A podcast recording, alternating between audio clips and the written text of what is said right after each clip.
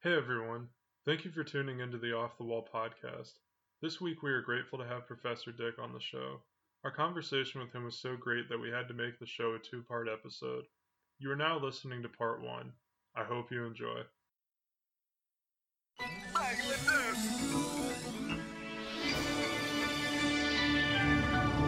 Your money.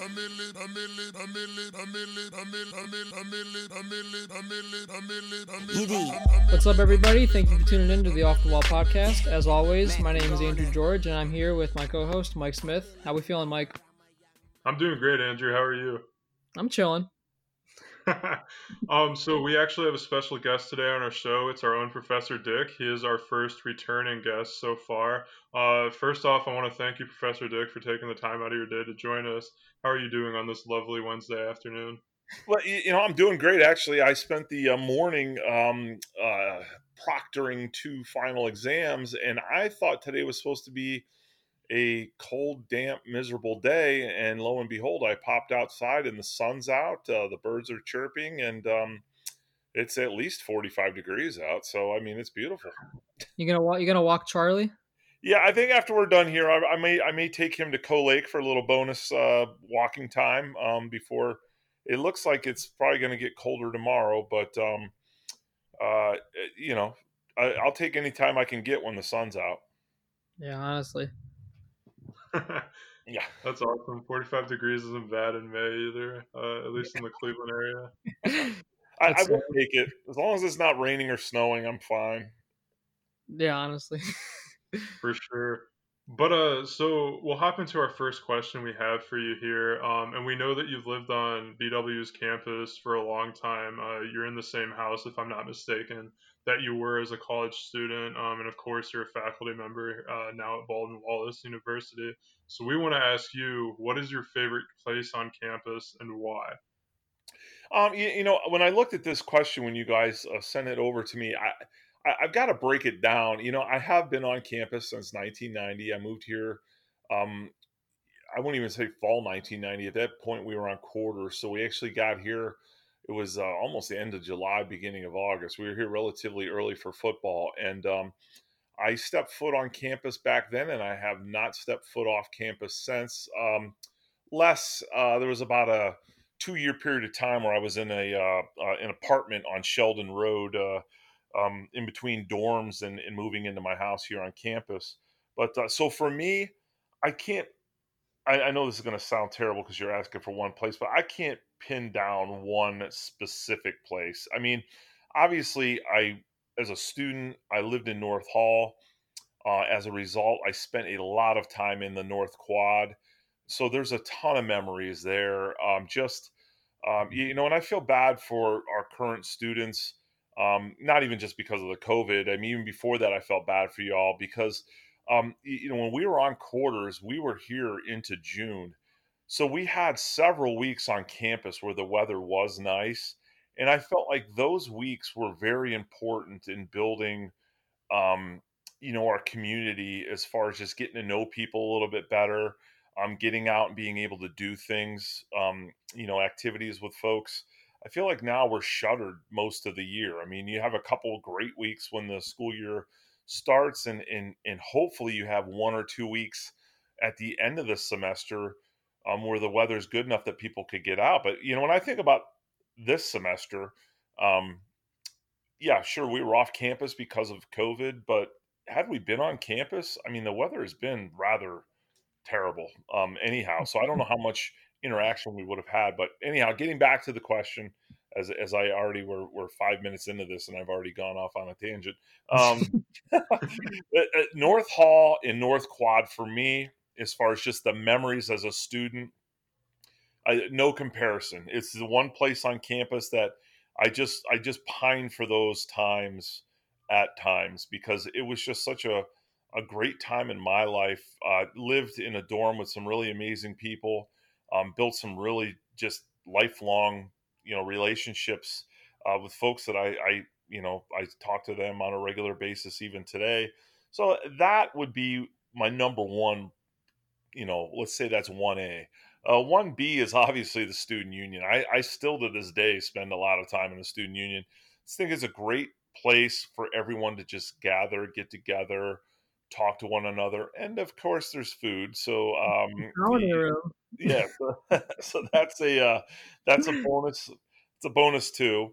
Um, and then the last one for me, if I had to rank all the buildings on campus, um, the one, at least for me, that's far and above any other building on campus is Marting Hall.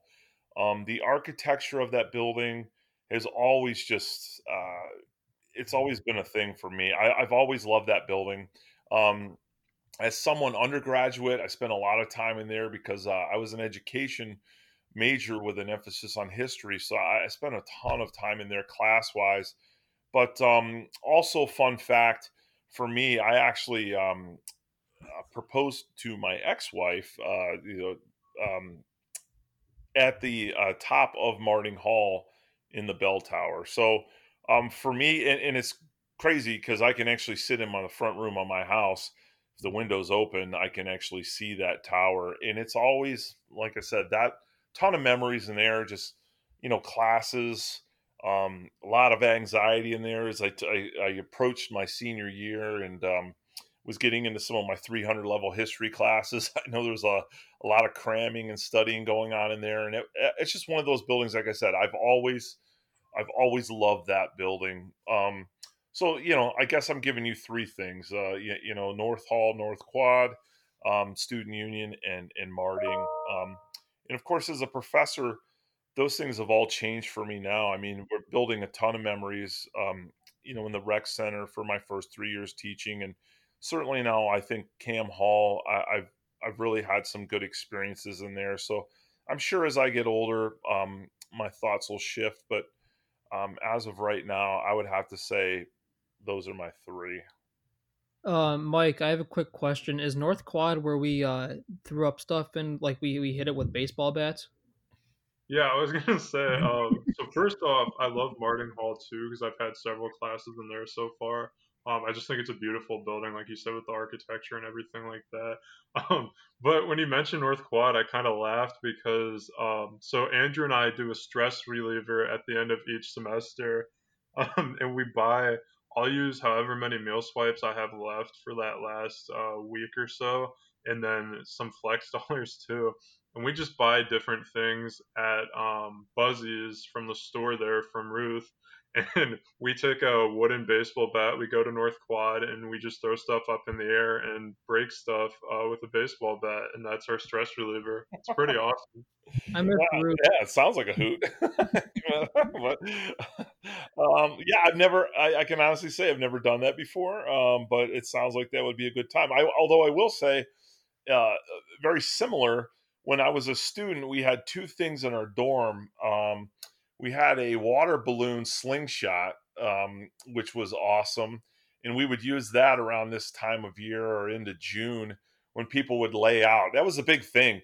You would go out North Quad after your, you know, one o'clock class was over, and there would be literally a hundred students just laying out on blankets getting a suntan. I mean, it was it was like it was a beach without a beach and water. But uh, so we would wait till everybody would lay out. We get on the roof of uh, of North. Uh, the, there's like a canopy over the uh, behind the hall in the back. You could access it through the bathroom windows on the second floor. But we would get up on that roof and shoot water balloons, uh, you know, at uh, at people that were uh, out on the North Quad sunning, and um, a lot a lot of memories, very similar. Um, and then we used to, um, you know, was funny. Dr. Maliki, um, who's you know just one of the all time greats in the history of this this school. He he lived in the house that President Helmer is currently in, and uh, right now there's there's parking between President Helmer's house and North Hall. Now, when we were students, there wasn't parking there. That was a strip of grass, and we would um, we would late night, most especially in the spring, uh, we would get to the point where um, we were at a certain level of happiness, and we would um, bring out a slip and slide that uh, we oh. had this huge i mean this thing was huge it was probably 60 foot uh, slip and slide and we would uh, i believe we were actually using dr maliki's hose from his house to uh, to water the thing down but uh, we would slip and slide there at like two three o'clock in the morning and i, I remember several times uh, just seeing him looking out the window like, what is going on at three in the morning? And then I think once he saw what was going on, he would just turn the light off and go back to bed. And, but uh, yeah, so a lot of shenanigans, late late night shenanigans uh, in that North Quad, and and and like I said, that area. It's good good times. I'm really glad you uh th- you uh, shouted out the Union as one of your other favorite spots because that's actually uh well, my my number one favorite spot has got to be the Cyber, um, oh. which for those of you that don't go to BW and are listening, uh, that's the basement of the Union, and so I know Mike. This is definitely one of his favorites, even if he doesn't say it on today's episode, because because we we have spent hours upon hours in the same spot by the TVs, just with our headphones in, just cranking out homework going to Buzzies, grabbing a grabbing a sandwich, and then just like claiming our spot and just sitting there for hours. So that's definitely um that's definitely my like favorite spot. And then I want to throw an honorable mention that I don't think many people know about. It's um so it's in the it's in the Ritter Library and it's on the second floor and it's in the back left corner and it's like this little pod area that's really like enclosed and it has a cushioned chair and a built-in desk and I found it during my freshman year of English. And so uh, I don't think anyone knew about it uh, except for me. But now uh, everyone who's listening, and now you guys know about it. So I've shared my blessing. Well, it, you know, uh, the funny thing with the basement of the Union, uh, so when I got there as a student in 1990, um, from what I've been told, I missed the fact that, that there was a actual bar um, downstairs there. But when I when I was there as a student from 1990 to I think 92. There was a bowling alley down there, and I believe the bowling alley is still there. I think it's the uh, what are they, the Corey rooms, those the meeting rooms that are that are back there. They actually built those on top of the bowling alley. So for what what I've been told and what I understand, the floor for the bowling alley is still there. It's underneath the meeting rooms. Wow. There, there. So yeah, there was a little. I think it was like maybe a four or six lane bowling alley, and um, you know, people would go down there, and uh, we actually had bowling class was there for uh, my freshman year, and and and I think into my sophomore year. We should go there with like shovels and then just um dig it out, bring it back. I was gonna say we need to tear those meeting rooms apart. I did not know that they had a bar and a bowling alley there. yeah, I mean, it made life a lot easier. With you know, to, as far as stress relief, you know, you just grab grab a pair of shoes and uh, go bowl a couple uh couple frames in between classes. I mean, it was a good deal. That'd be so much fun. Damn. Would Why would they put meeting rooms there? Those aren't productive, anyways.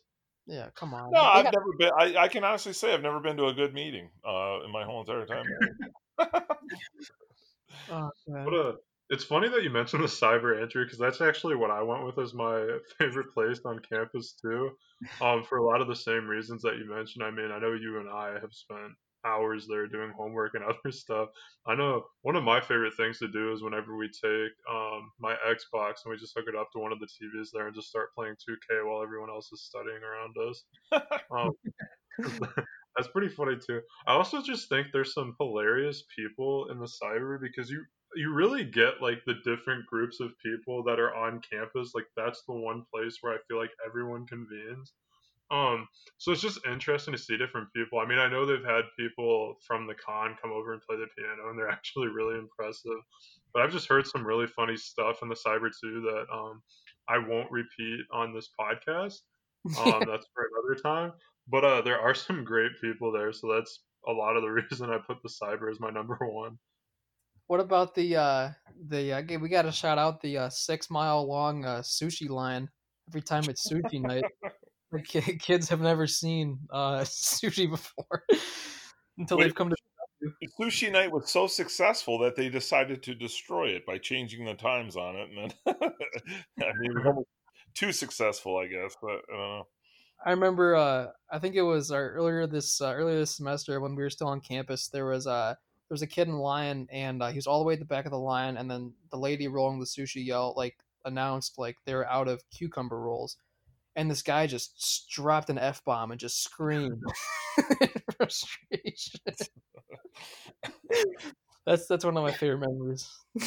well, Well, that's that's one of the things I've been doing over the uh, the course of the COVID uh, quarantine is uh, I, I've we're we're only on our second session. Last Thursday was our second session. I think we're going to attempt make an attempt again this Thursday. But I've been I've been attempting to learn how to roll sushi, and um, don't want to brag, but we're getting pretty good at it. Um, it's uh, so once I get it mastered, I may be doing my own sushi night at uh, 130 Beach. What's your uh, what's your go to roll? You think? I I go crazy with mine. I, I mean I, I we tried a tempura uh, shrimp. Um, in in you know that's a tough one to navigate. I, I usually stick with just you know crab stick, just basic stuff. I I, I do uh, you know crab, carrot, cucumber. Uh, we'll go with a little bit of cream cheese. Um, I have been adding jalapeno, um, which is um, you don't get that often, but uh, but it does. I find it adds a little zing. Um, but I, I, don't go too crazy. It's usually just a standard crab roll. Um, you, you know, just for now. I, I don't want to get too elaborate until I get the rolling down, and then we'll probably start getting nuts from there. yeah, well, once uh, once Corona Corona's over, we'll uh, we'll have to move Mike's birthday party next year from Olive Garden to your house for some. There sushi. we go. That that works. but uh, I don't know. Speaking of, since we don't really know when Corona's gonna end and everything that's going on, uh, we're uh, we're wondering where's the first place you you think you're gonna go once everything is back to normal, or really just as close back to normal. We don't really know what what that's gonna look like, but where do you think you're gonna want to go? Well, you know, this one's. I mean, obviously, the first place I'm going is is uh, since I'm on here with you guys, will be Wahlburgers. We we've talked about it. Um, we talked about it at at length before we got to uh, quarantine, and um, I feel like that's something that's on our, our list that we got to check off. Um, I also, I think I have five breweries left on my Northeast Ohio brewery passport. Um, so I want to make sure as soon as this thing's lifted that I race to get those five so I can complete my passport book. But um, the one place I miss, I, you know, there's a lot of place. Campus Grill, um, they haven't been open throughout this whole quarantine, even for carry out. So that's been tough. Um, and and I just love Mike's Bar and Grill. I mean, that's my go-to spot. It's right here in my neighborhood. Um, I probably, I mean, there's weeks where I I eat there at least three four times a week. I mean, there's been twice I've had occasions where I actually ate breakfast, lunch, and dinner there. Um, so I, am there a lot. So I, I, miss that. But you know, I'll be honest with you. Um, I, the beauty of the quarantine has been I we have done a lot of cooking here um, at the house, and um, we've we've created a couple dishes I think that are um, we we definitely enjoy as a family. I know last night the kids uh, made one. We've been taking uh, we were going to make Brussels sprouts one night, you know, on, on a pan on a pan and bake them with just a little bit a bit of balsamic glaze on it, and we went uh, decided to go next level and we wrapped them in bacon and uh, that's been kind of our go-to kind of side snack is uh, bacon wrapped Brussels sprouts with a little, uh, you know, you put a little olive oil, salt on them, and some balsamic um, glaze, and uh, they're mm. phenomenal. So, I, I, mean, for me, probably, you know, I'm going to be honest with you. Once this thing gets lifted, I'll probably s- stick to going out less um, because two things have really happened over the last eight weeks. I've saved a ton of money because I find uh, I'm finding out that I was going out a lot, um, and and I think the the quality time with just family, and and even when this is lifted, inviting friends over, I think the quality time with family and friends, it, it's a lot better when you're eating at home than it is at a restaurant. I, I mean because when I'm preparing meals now, I mean you've got the whole you've got that time right like you you you get to work together with the people that you're eating with to prepare the meal put stuff in the oven, have a couple drinks while you're waiting for stuff to come out, and then you know you eat. Um, it just I, I, think that time is a, a, a, better spent and it's more quality time when you just stay home. So to be honest with you, I mean, there's a couple places I'll miss, but I, will probably stay home, um, you know, and eat a little bit more. I mean, that's my plan for this summer. I've got a a smoker that uh, I really haven't used a ton but my plan is to pick one day a week where I'm just I know like I don't know if it's going to be Smoker Thursday or whatever, but uh, I want to get on a regular schedule where, um, you know, we're we're doing things like that as a family and and inviting friends in and um, I don't know. So eh, that's the plan. We'll see. Who knows? They might lift this thing and I'll be at Mike's 20 days in a row. I don't I don't know. But um but but uh, you know definitely we're we're checking Wahlburgers off the list. So oh, yeah. you're making me like super super hungry right now. Partly because I haven't had lunch, but also you just named so much food. well, yeah. No, well, hey, I'm in the same boat. I haven't eaten yet myself, and and uh, I I was just thinking, uh, you know, one of the places I know you guys are good with is Barrio, and um, you know, I, I I do miss that because I can make you know I'll make tacos here but there's no way I'm making tacos that come anywhere close to to what they've got at Barrio and and um and so yeah, that's probably Barrio. You could throw that one on the list too. That's probably a spot we'll hit. I'm literally squeezing my uh squeezing my tummy right now so it doesn't rumble and cut into the audio. but uh yeah, Mike, what about you? Where are you gonna go? Well, it is funny that you mentioned Barrio because that is atop my list. Um, I have right now a gift card that still needs to be used there, and I think uh, I haven't been there obviously since this quarantine thing hit, which is probably the longest I've gone in between trips to Barrio since I started going frequently. Um, so I'm yearning for some really good tacos and chips and salsa. Um, but I also have another one on my list too, which is Nelson's Ledges, um, and that's in Garrettsville, Ohio. I don't know if either of you have been there, but it's one of the most unique places I think in Ohio for a couple reasons. Um, but so the what it is is it's split off into a state park and then a privately owned park. So last time I went there with my friends, what we did was we went to the state park first, which is obviously free to get into, and it's essentially just a walking trail, but it has uh, caves and stuff, and one I believe is known as the Devil's Cave or something like that. But they're really cool to walk into because they get super cold when you're in there. Uh, the icebox caves um, and the one that I I went there a lot as a kid, but I went there for the first time in years last summer. And there's this one cave that you have to kind of like crawl under a rock and then walk down this really um, sketchy ladder to like get into it. Um, and then you can hop over to the other side where there's like kind of a pasture of grass and then another cave where the light shines in like perfectly.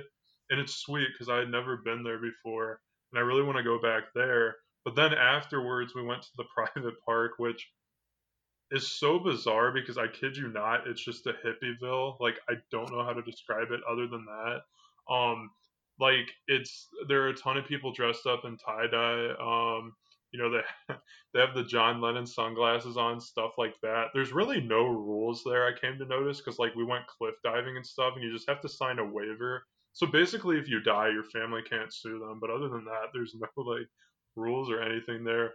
But it was just a crazy fun time and something that was really cool to experience. And it seems like a lot of people will bring RVs or campers and you can rent out a spot for the summer so you can just go whenever you'd like. I think it would be cool, honestly, just to spend a week there and chill um, in the woods with the lake and stuff like that. But I definitely want to hit that up once the weather gets nice and the quarantine's been lifted. How far from campus do you think that is? Campus, I think so. From here, because I'm in Canton, it's about an hour and a half. I think it's closer from campus. I think it might be only about 45 minutes to an hour. Um, if I'm not mistaken, I think it's somewhat close to Youngstown. Like it's northeast Ohio, so it's southeast of Cleveland. I think I'd have to double check on that. Yeah, or it might be southwest.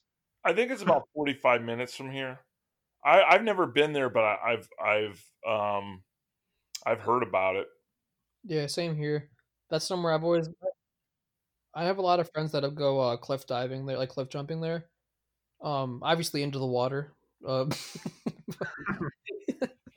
but uh, no, yeah, that's somewhere I always wanted to go. But uh, I guess looking at my list that I that I got is um the first one that's definitely the top of my list is I'm gonna go to the closest basketball court I can find that's open, uh, because I miss hooping so much, like more than anything, especially with the Jordan doc every time I watch it, um, or I watch like highlights on Sports Center basketball, I just want to play just so much. It's like my kind of like my sol my solace.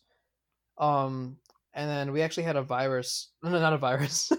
we had a group chat going before the virus. um, that for BW students uh, that like to hoop, and we were getting consistent games of like five on five and everything. And Professor Dick even started to come to some of them, and it was just I don't know, it was a really good time because there's a lot of kids that on campus that really want to play but don't know when people go up and stuff. So we had a nice little group chat going. So I want to give back to that. Um, number two on my list is Barrio. Uh, very much for the same reasons that Mike mentioned. Uh, we were going upwards of like once a week or once every other week, and uh, I'm really taco deprived. And um, what I would do right now for that complimentary chips and salsa, and I remember P- Professor Dick and I, we had the uh, what was the candied bacon guac last Oh, time. Yeah. Oh my god, the the little there's little cut up green apples mixed with the guac. Oh my gosh, it was like the best thing I ever had. Um, and then the third place I'm gonna go is Dave and Buster's because uh, I've been I've been saving up tickets since my birthday party when I turned eight years old, uh, and I currently stand at about thirteen thousand. Uh, so yeah, Big Boss Man's got to get back to uh get back to his place. What can you buy with thirteen thousand tickets? Is that in like that upper echelon So of like stuff you can get there? it's a weird like the gift kind of like the gift shop there is kind of weird because they have stuff as cheap as like 25 tickets where it's like candy and like little things you buy at the dollar store but then with like in the 13,000 range you can get um like a pretty sizable uh I don't know if you know what like squishmallows are but they're like giant stuffed animals you can get like stuff like that um stuff like different mugs and pretty quality pretty quality things but then in like the 100,000 category um, which I don't think anyone has ever. I, I mean, I don't know anyone that's ever gotten that, but they sell like PlayStations and Xboxes. But I'm pretty sure to get in the hundred thousands, you would be spending more money than actually just going to GameStop and um and buying one of the systems. I know when I went there, I only went there once, uh, but I got I, I had enough tickets for a shot glass and then uh, a mood ring that I don't think works right. It's been purple for the last uh, several months, so I don't think it works right. I don't know what purple means either. I was gonna, ask you, I was gonna ask you what purple means. What? I was gonna ask, yeah, like what does what does purple mean? Because it's pretty important. But uh, I guess to transition a little bit here, uh, I know for you, Andrew, your immediate family means a ton to you, um, and I know for you, Professor Dick, your kids obviously mean a lot to you. And I guess I'll gear this question towards you first. Um, but what is family to you, or I guess that concept for you, and what does it mean to you? Well, I mean, you know, uh, once again, I hate to break each one of your questions down into multiple, uh, you know, answers, but I mean, for me, obviously, my family, my immediate family, um, I mean, as you said, it's the most important thing for me is just, uh, you, you know, my kids first and foremost. Um, you know, everything I do in my life, I, it runs through the filter of um, how is this going to affect my kids, um, and that doesn't it doesn't matter what it is that I'm doing. That that's always the number one thing I'm thinking of. And then you know my my parents, uh, you know my mom and dad are still with us. Um, you know they they live out in Amherst, and uh, I've I've got a uh, older sister who actually lives across the street from my parents in Amherst. Um, and then uh, younger sister lives in uh, uh, on the edge of Lakewood in Cleveland. Um, and then my brother lives in Texas. I mean, that, that they're all important to me. I mean, I was very fortunate in the fact that um, my family was really, really close. Um, not just brothers, sisters, but uh, aunts, uncles. They all live in the area. Um, the only family that I have outside of the area is, uh, you know, my I have an aunt and uncle that moved out to Colorado. But even with them, when we were kids, every year we would go out for you know a couple weeks and visit them. Um, so family's always been important to me as far as you know staying in touch with people. Um, you know, being uh, willing to you, you know help family out if they need help. Um, but you, you know, for me, that that concept, that family concept, has spilled into just about everything that I've done in my, in my life. I mean, when I look at just my friends from high school, I still I still meet with you know kids I went to kindergarten with on a regular basis. We get together, um, you know, all the time, and um, you know, even in work at you know with work, I worked with so many people during my time with the Browns, and and I consider those people family. I mean, I still when uh, you know folks need something or I hear they're in trouble or whatever, I'll reach out um, and just see if there's anything I can do. Um, I you know you know it's I feel like anytime you're doing anything that's worthwhile and, i would hope that you know when you get employed and you're in a job that that's something you know you're doing something that you deem worthwhile um, that, that you would take the time to um, you know make the people that you're working with part of your your family quote unquote. I mean uh, i i treat students same way. I mean um, you know just in the short time i've been at bw I mean, I've always felt that was the the one advantage that BW had over other schools is there was that sense of community that that is is almost so strong that it becomes a family bond. And, and I know I see that in our program and other programs on campus. I mean, some of our students, um, you, you know, I've talked to some of our students. They'll even tell you some of our students are probably closer with some of their classmates than they may be with their own actual family members. So um, you know, that's a unique thing, um, I think, to, to BW. So it's another reason why I think a lot of people gravitate to a school like BW. But I, I also think it's it's something that um, is important. Once again, I'll reiterate that it's, it's important for everything and anything you do in your daily life is to develop meaningful relationships with the people that are around you and and and make those real not not just you know, I want to get to know somebody long enough to get to where I need to be. And then we, you know, you just totally forget about everybody that helped you get to where you're at. Um, I, I mean, lifelong relationships. Like I said, you know, for kindergarten, I'm, I just turned 48 this year. So, I mean, we're talking 43 years. Um, I've had a solid relationship with the kids that I met in kindergarten, you, you know, and for a lot of them, um, like I said, I, I, I think they just they appreciate the fact that I've you know I've taken the time to um, keep them in my life uh, in, my life, and, and, I think it's been beneficial for all of us. I mean, it's just a, a, good thing. So I don't know. For me, like I said, family means everything, and and I tell it to students. And I'm probably revealing something here that may be used against me, but I, you know, I'll have students that'll say, "Hey, something came up." Um, you know, with my mom, dad, aunt, uncle, whatever. Um, is it okay if I miss class? And I, uh, my number one answer is always, and it will always be, um, you know, family comes first. Like if you've got something going on with your family, there's no way in hell that I'm gonna, I'm gonna, uh, you know, force you to come to my class. You got to put your family first. And and I tell people too, when you're taking a job, make sure you're taking a job with a company that that values family, that values your family um, because that's one of the one of my biggest regrets, and I, I don't. I hate to use the word regret because you know it was it was necessary for me to do to build my career, but I think if I could have one one take back or you know whatever one do over whatever hell you want to call it it would it would be that I would have made more of an effort to spend even more time with my kids when they were younger when I was working for the Browns. Um, simply because I, I, mean, and it's one of those things I, am not going to beat myself up over it because you're so hyper focused on the goal, which the goal every year, and it's going to sound funny because of who I work for, but the goal every year was to win a Super Bowl. Right. So, you know, it, I, when I look back and I look at just how awful we were for the 21 year stretch I was there, you know, it might may seem a little hilarious, but yeah, every year I went into that, I went into the season like, this is it, man. This is going to be the year we're going to do it. What do I have to do on my end to make sure that my stuff is is Super Bowl quality? Because I've always felt, you know, if you're going to be a Super Bowl quality franchise, it's got to be from the bottom up. Um, you, you, everything's got to run right.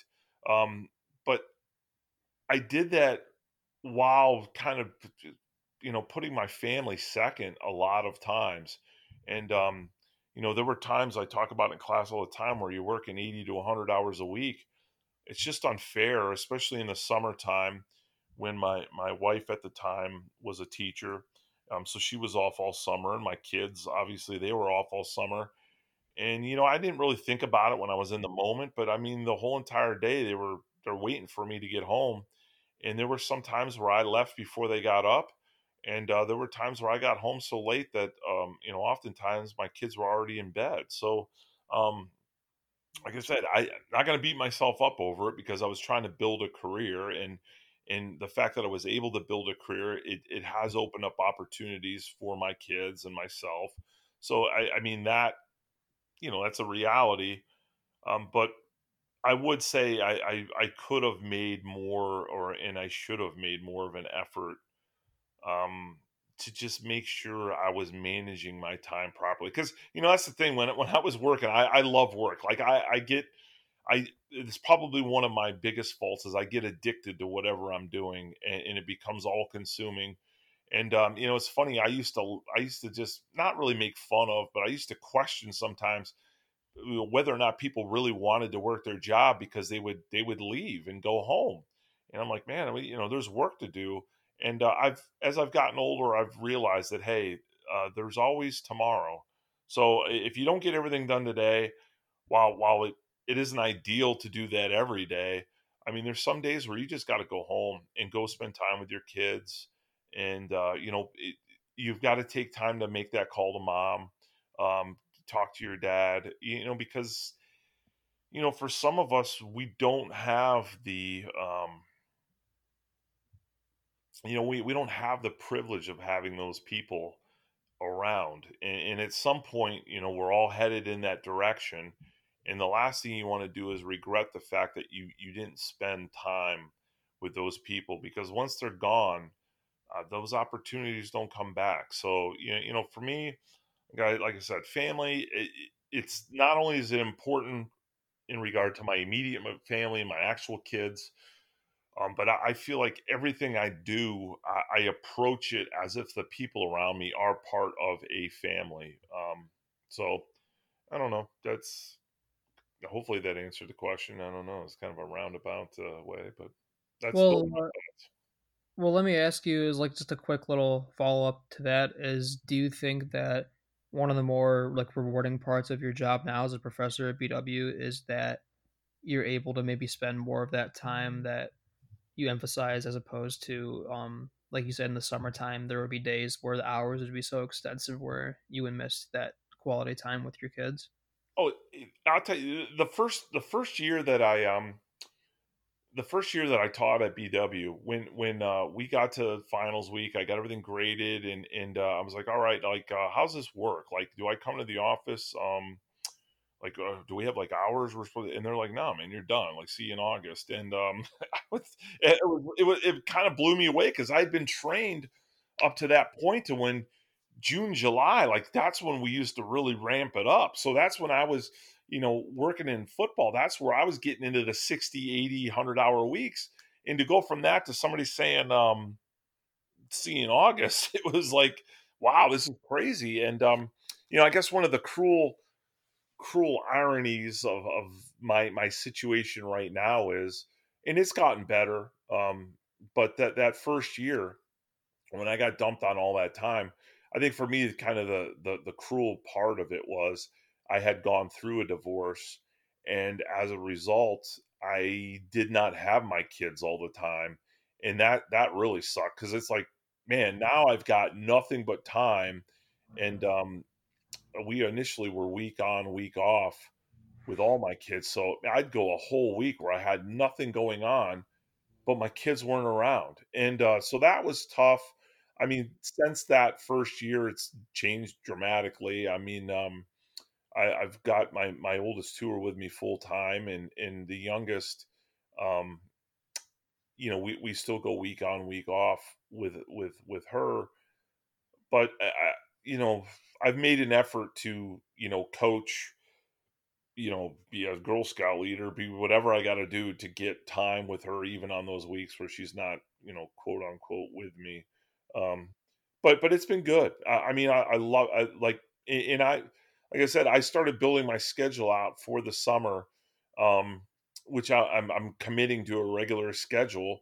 I, I want to get into more regimented schedule, and two of the things that I've added my schedule is Uh, you know, I want to eat from 12 to 1, which I, I promise you I won't miss that ever. Um, but then from 1 to 2 every day, I, I'm, I'm dedicating an hour at least every day to do some kind of reading. Okay. And then I want to do an hour of writing um, towards my dissertation, uh, an hour a day. And then, at least for the first two weeks, I've set aside an hour just to write thank you notes um, because I feel like I'm a little behind on that. But I want to get thank you notes out to the people who, you know, throughout the year assisted us with, um, you know, guest speakers when we needed them. Um, reaching out to everybody that that we touched uh, base with when we went on our our uh, trips to whether it was New York City or um, New Orleans for the national championship game. Just want to reach out to those folks. I had already sent thank yous when we got back, but just to reach out again and just connect because I feel like for people who are looking to build solid relationships and build solid networks, now's the time. And I, I, I just told this to some of my students this morning. Now's the time to reach out to folks um, with handwritten letters because I tell you what, when when you're stuck in the house and, and, and you feel like you have no control over over the outside world. Uh, I mean, it, now's the time when it's um, probably most important to reach out to people and just let them know that you you appreciate them because um, you, know the the one thing, not to get deep in a conversation, um, but the one thing that I'm finding, uh, you know, we're probably going to run into some problems with here if this continues the way it's been going is um, I fear for the mental health of of those people who are around me, and um, I just think you know, as, as someone like I'm big on big on hugs, big on talking, big on shaking hands, but you know, all that stuff's been kind of taken away, and I feel like you, have got to strike a balance. Um, you, you got to find a way to get some of that back, and I think thank you notes and just personal letters and and letting people know uh, you know how much they mean to you. I think that's probably more important in the times we're in now than they've ever been. And um, so I, am I'm, I'm planning on making sure that um, I, I, set aside. I figure for the first two weeks, if I go to an hour, um, I can get caught up, and then after that, I'll probably dial it back to a half hour a day, or or maybe even just two thank you notes a day. And um, you know, it's funny because you're probably thinking, well, how many thank you notes can you possibly write? Well, one of the things I want to do is go back through. I've got my old address book for my Browns alumni. I, I do want to make an effort to start reaching out to some of my Browns alumni and just get uh, caught up with them, like how, find out how their family's doing, how they're doing. I think that stuff's important because that gets back to what I was talking about um, when we talk about family. I mean, when I first started working for the Browns running the alumni department, there was 1,800, somewhere between 17, 1,800 alumni that were on our list. And um, I used to do handwritten. Um, when it came to Christmas cards, I always hand signed all my Christmas cards, which a lot of people thought I was crazy because you're writing your name 1,800 times. But I'm like, you know what? If it's important enough for me to send a card, it's important enough for me to write my name on the card by myself. And then generally, what I would do is every year I'd set aside like anywhere between 30 and 60 to depending on how frisky I was feeling. I'd pull 30 to 60 of those cards aside and I would throw a personal note in there. Now, it took a lot of time to do that, but I feel like my return on that was uh, was immense um, because, you know, once again, it, you know, people appreciated the fact that I took the time and they they knew how busy we were. They knew how many alumni we had. So for them to to see that, it kind of made things um, a little bit more special for them. And I, I, feel like I need to get back to that. Um, and, and, you know, quite honestly, one of the things um, I want to work with our sport management club on this. So Mike, uh, take note. Oh, I'd President. Like, I'd like to start getting a more comprehensive alumni database together so that we're we're doing those you know the similar things with our um, sport management alumni. I mean, reaching out to folks and and finding out how they're doing in their jobs once they get a job, um, keeping in touch with them. I think that that stuff's important, not just for the networking part of it, but because um, these people are family. I mean, they they spent four years in our program, and and I feel like um, it's important to keep up with them. Um, that that's the best way to build the program.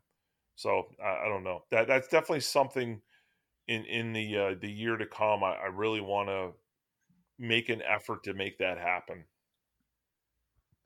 No, I think that would be a great idea for sure. I, uh, I think something that um I want to touch on before I forget, especially is uh something you mentioned uh, earlier, Professor Dick, about family. How um there are like a lot of kids who like go to BW who connect with professors and their friends and view them as like a big part of their family. Because I think, at least I'm a firm believer in the idea that family doesn't have to just be a blood relation. And I think a lot of that has to do with the idea that outside of the people that I live with, I don't really have too many family members that I'm close with, like aunts, uncles, that kind of stuff. Uh, but I'm extremely close with like my mom, dad, brother, sister, and everyone that I live with. But um, I think moving around a lot and growing up and getting close and like learning how to maintain those friendships over the years has really taught me that you don't need to be blood related to experience um, like the kind of relationship that can be classified as family. And I feel like I have a lot of people in my life where um, like our friendship is so strong that, that I feel like I would honestly be able to run through a brick wall for them or do anything um, just in the, like in their well being. Just because I think if you can do that, then I could truly consider you like a part of my family. Um, and the one thing that I'm gonna say is, uh, I, don't know if you've ever seen Good Will Hunting, either of you. Oh yeah, uh, yeah, one of my all-time favorite movies. I'm a huge, huge fan of Robin Williams, and uh, so there's a my favorite movie scene probably, probably ever in any in any movie is when he's on the bench with Matt Damon, uh, in the park, and uh, so at this point Matt Damon like tried to uh, kind of dissect his life apart and said some stuff about his wife. And so Robin Williams kind of basically schools him um, about like what life is. And he says a quote about loss, and he says, "You don't know about real loss because it only occurs when you've loved something more than you love yourself." I think that part when he says you've loved something more than you love yourself, um, I think to be able to look at someone, whether it be your parents or like your best friend or a significant other, and have that kind of mentality that um, of putting their overall well-being as a priority in your life i feel like that speaks volumes like that right there as to what family uh, really means to me yeah I, I, would i would agree i, I mean i think uh, um, a lot of times you, you'll find yourself in, in a situation where too it's it's you know and this isn't bashing family but but when you talk about you know you, you don't need to be a blood relative to be you know a family member i i think of uh, you know, even people in my life who are not blood relatives. But if if you know the the chips were down and I had to rely on somebody, um, you, you know, to bail me out. I mean, there's a lot of people in my life that are not blood relatives that I know would be there in a heartbeat. And and to me, you, you know that that commitment to someone, I mean, it, it's it's as is as close to a family, you know, quote unquote blood relationship as you're going to get. And um, like I said, there's there's folks in my life that I know, no matter what, um, it it wouldn't matter what I did or what was going on, I could count on them to be there um, if I if I needed them to be there. And and that to me is, um, you know, the more of those people you can have in your in your life, the the, the more the more enjoyable life is. I think. Um, I, I don't know. It just I definitely so. couldn't agree more with that. I think like being able to make those like relationships that even like people that you may not see like all the time, but you know that like the in terms of like the meeting of that relationship is mutual both ways. Um, like regarding just caring about their overall well-being, um, no matter what the circumstances are. I feel like to be able to have that is far greater than anything else, really just in life. But um, what about you, Mike? Um, I mean, just echoing what you guys said. Like for me, my close friends are family. Um, and I, I love my immediate family. Um, we're really close, uh, which is great.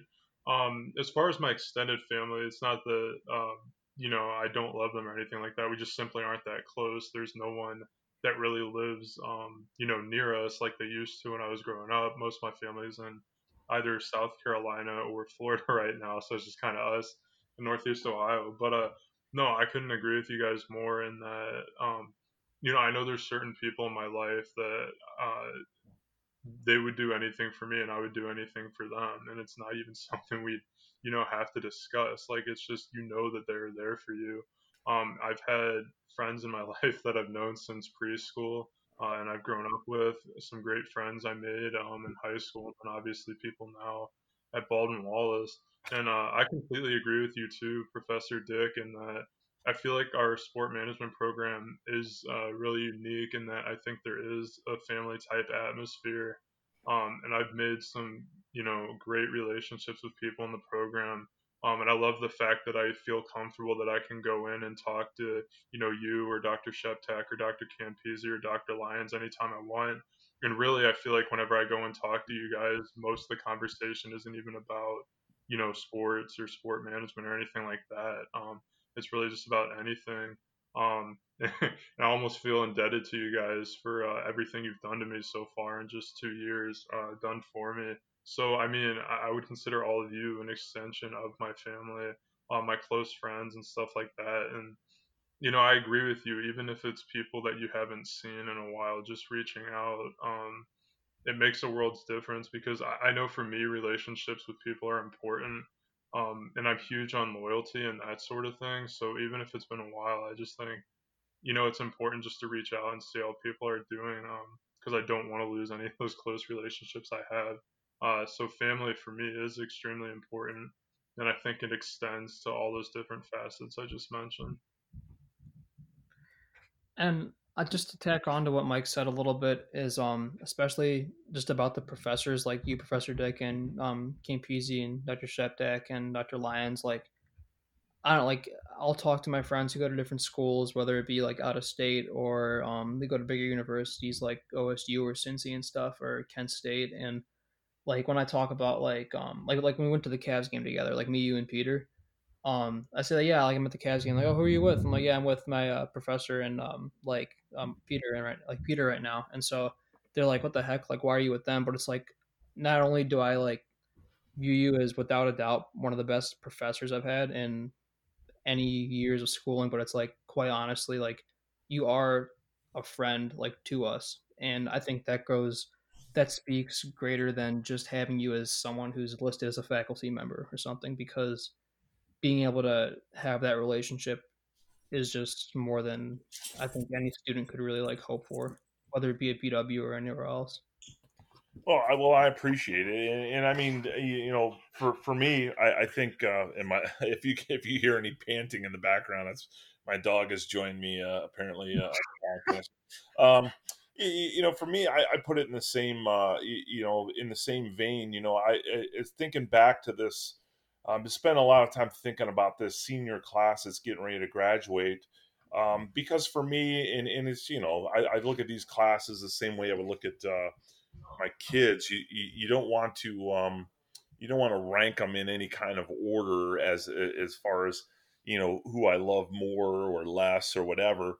But but I will say for this class that um, this class of 2020 that was graduate that is graduating this weekend. I mean the special bond I have with them is the fact that that's the you know, the first class of freshmen when I came in. So as I came in, even though I had had years of experience in education, uh, uh, teaching, and I had years of uh, experience in industry, the fact remains that I, I was not a college professor until um, you, you, know their fall of their freshman year. So it's been neat for me to be able to kind of grow alongside them and build relationships.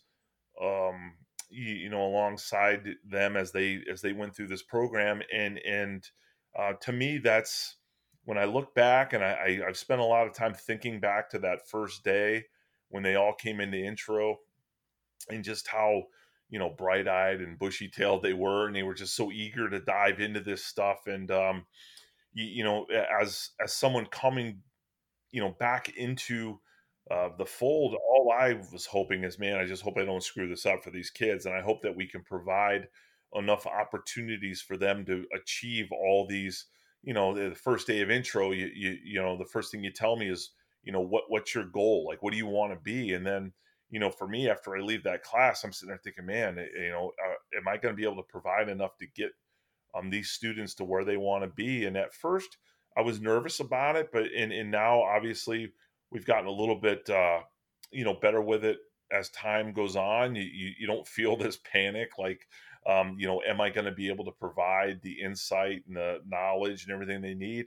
I feel like the program itself um, takes care of that um, you know, through classes one. But I think the unique thing that we provide too is the experiential learning piece, which I think goes that experiential learning piece. I know some people discount the value of the experiential learning stuff, but I think more than anything, even if you got zero as far as industry knowledge, um, that building the family piece is huge with the experiential learning piece. When I look at folks who are teaching in other departments, and this isn't to bash any other department, um, I, I I do take great joy in the fact that I feel like we get to know our students better because of the experiential learning piece, because we do spend so much time together, and um, I think that's that's a unique piece, and, and you know um, even if it's something so small as, uh, you know, every time I go to a softball game, I see four or five of our students there working. I get to talk to them,